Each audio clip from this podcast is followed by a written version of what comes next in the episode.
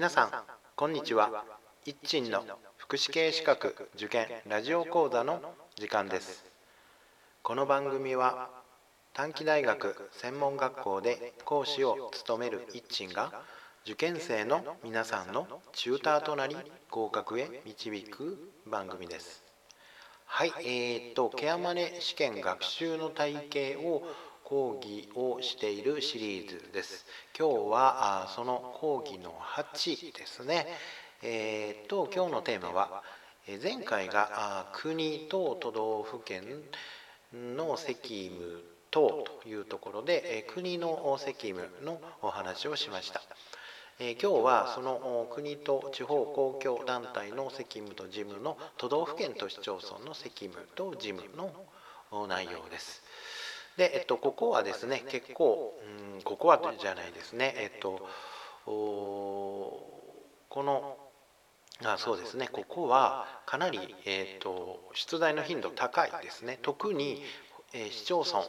え市町村は保険者ですので保険者市町村のですね、え事務とか責務とかっていうところの出題率非常に高いですので、えー、ですしでかなり量的にボリュームがあります。で、えー、学習をしていっていると点数取れるんですけども学習が量的に多いとなかなか進まないと思いますが、まあ、しっかり勉強していただけるといいのかなと思います。ということで内容的に言うとうんとなかなか、うん喋る内容にはボリューム多すぎるので、まあ、今日もですね、えーと、介護支援専門員の基本テキスト第8定版ですね、えー、その画像を貼り付けておきます。まずは都道府県の責務と事務というところで、え介護支援専門員基本テキスト8定の第1巻ですね69ページに表があります。表のとこれはうんと2の2の7ですね、え都道府県の主な事務ってね、えー、いうことです。まあ、これだけの量がありますよと。まあ、ここに表に書かれている内容は都道府県の事務の内容ということで整理をしておいてください。それから次が市町村の事務ですね。これについては介護支援専門員基本テキストの第1巻の71ページですね。表の2の2の8ですね。市町村、確保保険者の主な事務としてこれだけの内容があります。これもかなりボリュームありますね。はい、それからですね、えっとまあ、これがちょっとややこしいんですけども、うんと介護支援専門員基本テキストの1巻の72ページにですね表が2つあります。で表の2の2の9と表の2の2の10なんですけども表の2の2の9の方が条例で定める主な事項表の2の2の10の方が基準の条例委任ということで、えー、です。で、ここは、えーと、今日は読みませんけども、ちょっとこの条例ですね、条例に委任する。で、これ何なのかって簡単に言うと、本来は国があ、まあ、決めるものなんですね。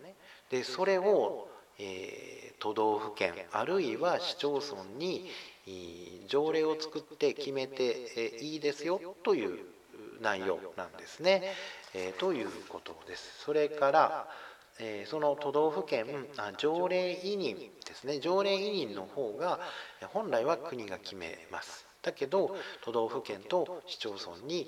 条例を作って決めてくださいねということで、えー、権限以上をした内容の内容が基準の条例委任というやつです。これが表の2の2の10の方ですね。で、表の2の2の9の方は条例で定める事柄ということで、えー、これは、えー、市町村のがですね、えーと、条例を作って決めなさいということで、えーに定めたものですよということなんでこの条例委任とかね条例で定める事柄とかっていうことそもそもそこら辺のこう解釈というか意味というかね、えー、がをしっかり理解をした上でこの表の中身を理解をしていくということが大事なのかなと思います。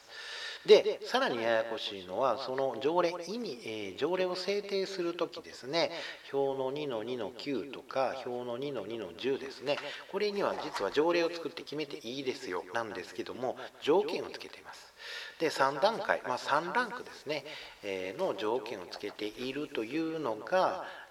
えっ、と,、うんと表の2の2の11ですね。73ページですね。表の2の2の11条例制定に関する基準っていうのがあります。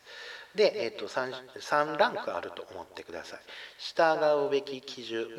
標準とすべき基準参酌すべき基準ということで、え、従うべき基準というのは国が定める基本的事項があります。そこに従ってくださいね。ということで、まあ、もっと簡単に言うと国が作って決めている事項に、えー、を変えないでください、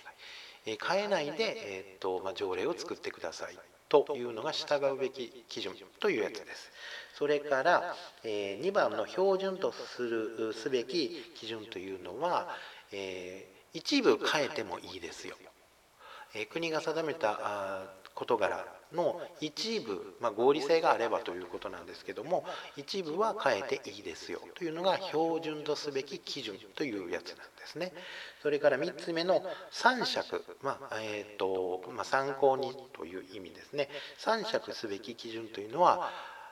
まあ、合理性があるならば、うんと、全部書いていいですよという意味ですね。えー、ですので、えーと、条例を作って決めてくださいねということなんですけどもその条例を作る時の基準というのが、えー、3ランクあって、えー、従うべき基準え、標準とすべき基準、